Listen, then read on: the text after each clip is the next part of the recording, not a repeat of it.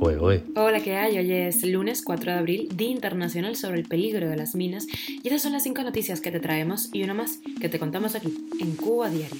Esto es Cuba a Diario, el podcast de Diario de Cuba con las últimas noticias para los que se van conectando.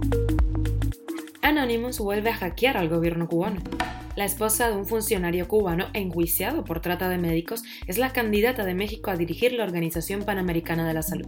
El gobierno cubano espera la llegada de otra termoeléctrica flotante mientras anuncia nuevos apagones. Familiares y amigos de dos jóvenes paracaidistas han denunciado la presunta desaparición de estos muchachos tras un salto en Playa Baracoa. Y te contamos la última hora de la invasión de Rusia a Ucrania. Los rusos se retiran de la sitiada ciudad de Sumy y centran su ofensiva en Donbás. Esto es Cuba a Diario, el podcast noticioso de Diario de Cuba. Nuevo hackeo de Anonymous Cuba. El Ministerio de Finanzas y Precios del país denunció un ataque contra su página web luego de que en esta aparecieran mensajes como por ejemplo abajo la dictadura, libertad para los presos políticos, S O S Cuba o Vamos Patria y Vida, firmados por este grupo de ciberactivistas. Esta no es la primera vez que Anonymous actúa frente al gobierno cubano. Recordemos que en febrero del año dos mil veinte se adjudicaron el hackeo de la web de la Embajada de España en Cuba y la suspensión de la página web de la Facultad de Física de la Universidad de La Habana.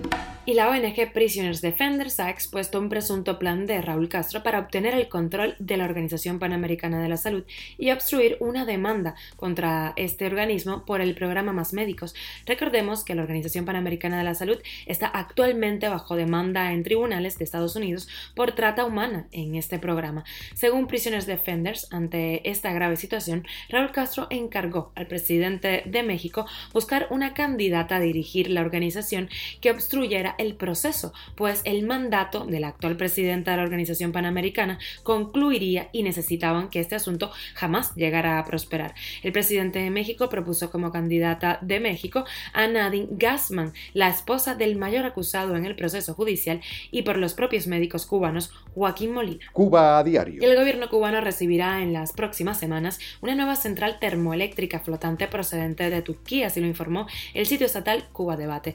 La envía una compañía llamada Karen y va a aportar quince megawatts al sistema electroenergético nacional. Sería la cuarta unidad de su tipo en la isla, fruto de la colaboración con una empresa energética turca.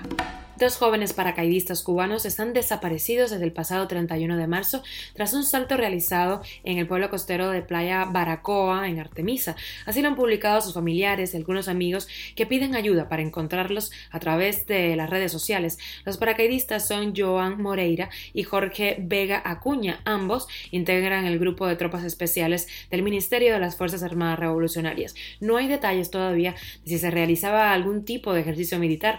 Los números de los familiares, si se conoce algo sobre el paradero de estos jóvenes, son cinco cinco seis siete cuatro cero tres dos y cinco uno uno cero cinco cero tres cuatro. Cuba a Diario. Y dejamos a Ucrania. Estas son algunas de las claves de la jornada. Moscú ha anunciado la destrucción de catorce objetivos militares ucranianos durante la noche y ha acusado a Kiev de montar un ataque falso en Bucha.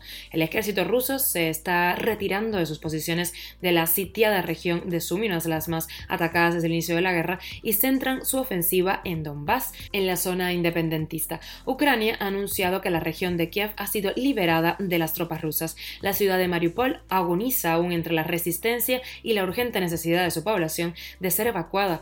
Rusia ha destruido dos refinerías ucranianas en menos de veinticuatro horas. La primera es la de Kremenchuk, la mayor de Ucrania, y la de Odessa. El Kremlin anuncia que solo habrá reunión cara a cara entre Putin y Zelensky cuando haya un acuerdo. Oye, oye. Y con la extra nos vamos a Marte, que la cosa está caliente aquí en la Tierra. El robot Perseverance ha pasado un año grabando los sonidos de Marte para revelar que lo único que se escucha allí en el planeta rojo es el viento. Esto es Cuba a Diario, el podcast noticioso de Diario de Cuba, dirigido por Wendy Lascano y producido por Raiza Fernández. Oye, gracias por sintonizar, por estar del otro lado. Recuerda que estamos contigo de lunes a viernes a las ocho de la mañana en Cuba, una de la tarde en Madrid, una y media de la tarde en Cuba, seis y media de la tarde en Madrid. Estamos en Telegram, Spotify, SoundCloud con V P N, Apple Podcast y Google Podcast, y también nos puedes seguir en nuestras redes sociales. Yo soy Wendy Lascano, hasta mañana.